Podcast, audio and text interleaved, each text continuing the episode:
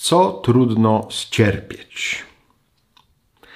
W kolejnym liście do przyjaciela tak pisze Wagriusz, że jest dla niego wielkim cierpieniem e, to, że on e, po prostu chwali jego i wspólnotę, w której Wagriusz żyje.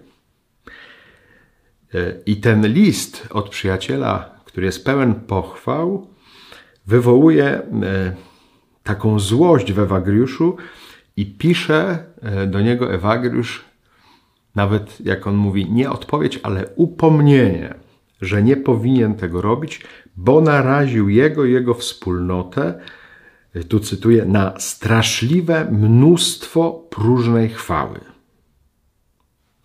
I dodaje: Nie mogłem ścierpieć mnóstwa Twoich pochwał. To znaczy pożywki dla próżnej chwały. Czy tak można pisać do mnichów? warto wiedzieć, że trudno im pochwały ścierpieć.